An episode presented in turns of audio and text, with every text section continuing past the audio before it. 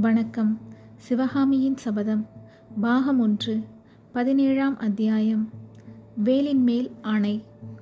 நரசிம்மர் தனது அங்கவஸ்திரத்தின் தலைப்பினால் சிவகாமியின் கண்ணீரை துடைத்த வண்ணம் நினைக்க நினைக்க எனக்கு ஒரு விஷயம் வியப்பை அளிக்கிறது என்று கூறினார். சற்று முன் சிவகாமியின் முகத்தை ரதி ஏறிட்டு பார்த்தது போல் இப்போது சிவகாமி நரசிம்மரை ஏறிட்டு பார்த்தாள். அது என்ன வியப்பான விஷயம்? என்னும் கேள்வியை அவளுடைய கண்களின் நோக்கும் புருவங்களின் நெரிப்பும் கேட்பன போல தோன்றின. நரசிம்மர் சிவகாமியின் முகத்தை கண்களால் விழுங்கி விடுபவர் போல் பார்த்து கொண்டு கூறினார். மூன்று வருஷ காலத்திற்குள் உன்னிடம் ஏற்பட்டிருக்கும் மாறுதலைத்தான் சொல்லுகிறேன். உனக்கு ஞாபகம் இருக்கிறதா சிவகாமி? சக்கரவர்த்தியும் நானும் அந்த நாளில் உன் வீட்டுக்கு வருவோம். என்னை கண்டதும் நீ கொஞ்சமும் கூச்சமோ தயக்கமோ இல்லாமல் ஓடி வருவாய். என் கைகளை பிடித்து கரகரவென்று இழுத்து கொண்டு போவாய். நாம் இருவருடைய தந்தையரும் ஒரு பக்கம் பேசிக்கொண்டிருக்கும் போது நாம் இன்னொரு பக்கத்தில் கொட்டம் அடிப்போம். சில சமயம் நான் உன்னை எனக்கு பரதநாட்டியம் சொல்லிக் கொடுக்கும்படி கேட்பேன். நீ சொல்லிக் கொடுக்க முயல்வாய். எனக்கு நன்றாய் வராது. அதை கண்டு நீ கலகலவென சிரிப்பாய். உன்னுடைய முல்லைப்பல் வரிசையை பார்த்து நானும் மதிமயங்கி நிற்பேன். இன்னும் சில சமயம் நாம் இருவரும் ஓடிப்பிடித்து விளையாடுவோம். சில சமயம் ஆயினர் அமைத்த கற்சிலைகளுக்கு மத்தியில் நீயும் ஒரு சிலையைப் போல் அசையாமல் நிற்பாய். நானும் வேண்டும் என்றே உன்னை சிலையாக பாவித்து கொண்டு மேலே போவேன். உன்னுடைய சிரிப்பின் ஒலியை கேட்ட பிறகு திரும்பி பார்த்து உன்னை பிடித்து கொள்வேன். அகப்பட்டு கொண்டாயா சிவகாமி தேவி? என்று பாடுவேன். இப்படியெல்லாம் நாம் விளையாடுவதை பார்த்து நம்முடைய தந்தைமார்களும் சந்தோஷப்படுவார்கள். அதையெல்லாம் ஒரு குதூகலமான கனவு மாதிரி இப்போது தோன்றுகிறது எனக்கு. பிரபு நான் ஏதோ மாறிப்போனதாக சொன்னீர்கள். எந்த விதத்தில் மாறியிருக்கிறேன்? என்று சிவகாமி கேட்டாள். நல்ல வேளை ஞாபகப்படுத்தினாய். எனக்கு பதினாறு பிராயம் பூர்த்தியான போது சக்கரவர்த்தி என்னை தேச யாத்திரைக்கு அழைத்து சென்றார். தெற்கே சித்தர் மலையிலிருந்து வடக்கே நாகார்ஜுன மலை வரையில் நாங்கள் யாத்திரை செய்தோம். மேற்கே காவிரி நதியின் ஜனனஸ்தானம் வரையில் போயிருந்தோம். யாத்திரையை முடித்துக்கொண்டு நாங்கள் திரும்பி வருவதற்கு மூன்று வருஷம் ஆயிற்று. அந்த மூன்று வருஷம் எனக்கு மூன்று யுகமாக இருந்தது என்றாள் சிவகாமி. மூன்று வருஷம் கழித்து நான் திரும்பி வந்து மறுபடியும் உன்னை பார்த்தபோது நீ பழைய சிவகாமியாகவே இல்லை. தேவ சபையிலிருந்து அரம்பையோ ஊர்வசியோ வந்து ஆயனர் வீட்டில் வளர்வதாகவே எனக்கு தோன்றியது. உருவ மாறுதலை காட்டிலும் உன்னுடைய குணத்திலும் நடவடிக்கையிலும் காணப்பட்ட மாறுதல்தான் எனக்கு அதிக வியப்பை அளித்தது. என்னை கண்டதும் நீ முன்போல் ஆர்வத்துடன் ஓடி வந்து வரவேற்கவில்லை. கலகலப்பாக பேசவில்லை. தூண் மறைவில் மறைந்து கொண்டு நின்றாய். நான் உன்னை பார்க்கும்போது நீ வேறு பக்கம் திரும்பிக் கொண்டாய். நான் உன்னை பார்க்காத சமயங்களில் கடை கண்களால் என்னை பார்த்து கொண்டிருந்தாய். தப்பித்தவறி நம் கண்கள் சந்திக்கும் சமயம் உடனே தலையை குனிந்து கொண்டாய். உன்னுடைய கலீர் என்ற சிரிப்பும் மறைந்துவிட்டது. சில சமயம் உன் கண்களில் நீர் ததும்பி நிற்பதை கண்டேன். ஒரு காரணமும் இல்லாமல் நீ பெருமூச்சு விடுவதை கேட்டேன்.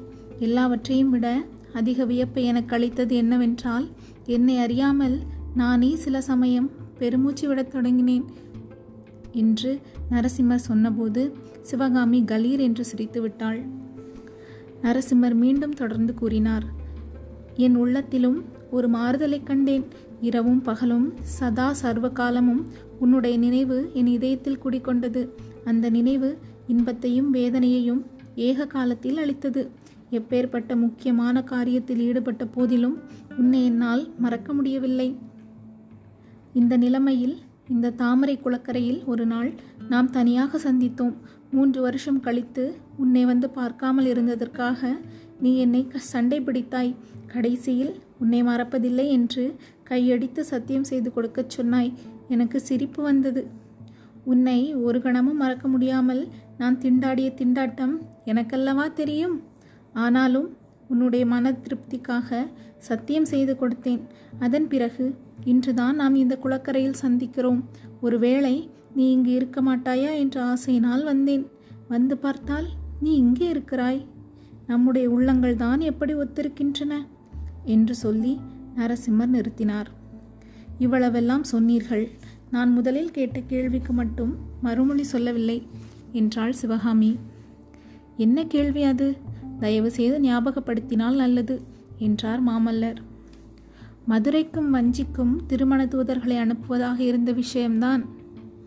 நரசிம்மர் லேசாக சிரித்துவிட்டு அது உண்மைதான் மகனுக்கு கல்யாணம் செய்ய வேண்டும் என்று எந்த தாயாருக்குத்தான் எண்ணம் இல்லாமல் இருக்கும்.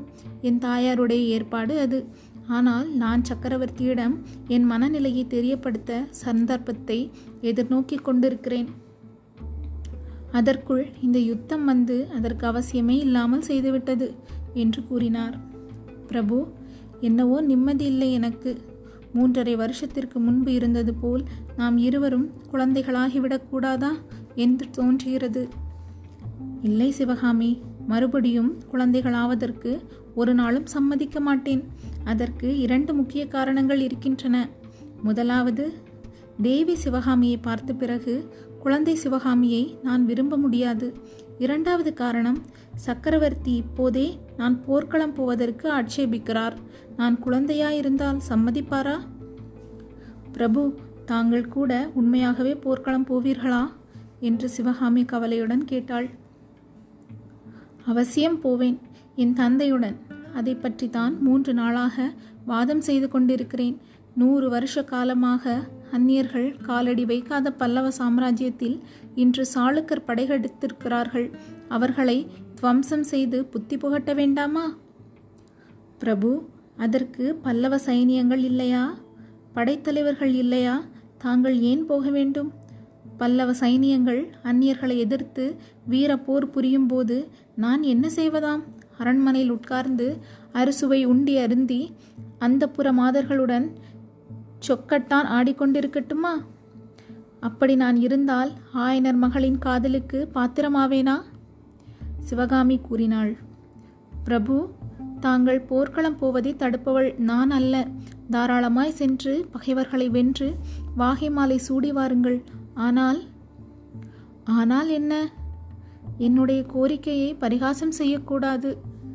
இல்லை சிவகாமி சொல்லு. வள்ளியம்மைக்கு சுப்பிரமணிய சத்தியம் செய்து கொடுத்தது போல் உங்கள் கையில் உள்ள வேலின் மேல் ஆணை வைத்து சொல்லுங்கள். போர்க்களத்திலும் என்னை மறப்பதில்லை என்று.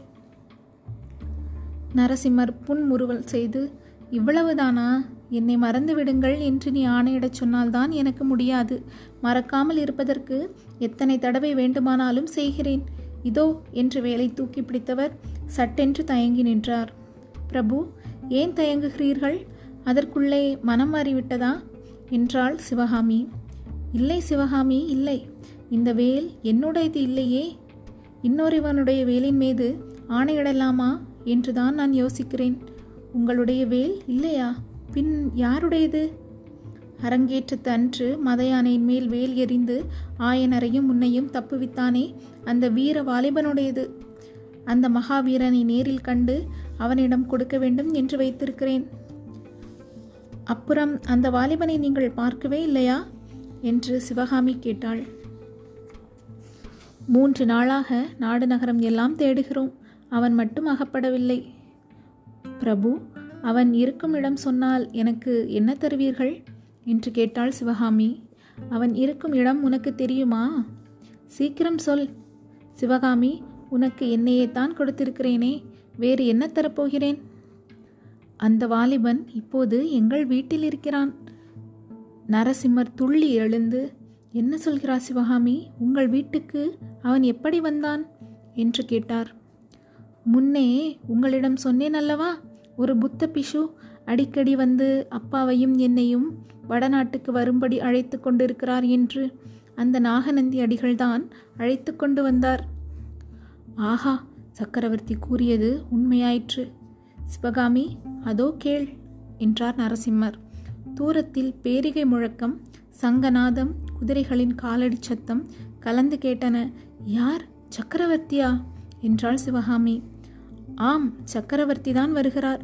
இதோ நான் போய் சக்கரவர்த்தியுடன் சேர்ந்து கொள்கிறேன். நீயும் சீக்கிரம் வீடு வந்து விடுவாயல்லவா? குறுக்கு வழியாக வந்து விடுவேன். பிரபு தாங்கள் போர்க்களம் போவதற்கு முன்னால் இங்கே மறுபடியும் வருவீர்களா? அவசியம் வருகிறேன். உன் கருவிழிகளில் மின்னும் வேல்களின் மீது ஆணை என்று சொல்லிவிட்டு நரசிம்மர் திரும்பி பார்த்து கொண்டே விரைந்து சென்று குதிரை மீது ஏறினார். அவர் போவதை மலர்ந்த முகத்துடன் பார்த்து கொண்டு நின்ற சிவகாமி குதிரை காட்டுக்குள் மறைந்ததும் வீட்டை நோக்கி விரைந்து நடந்தாள்.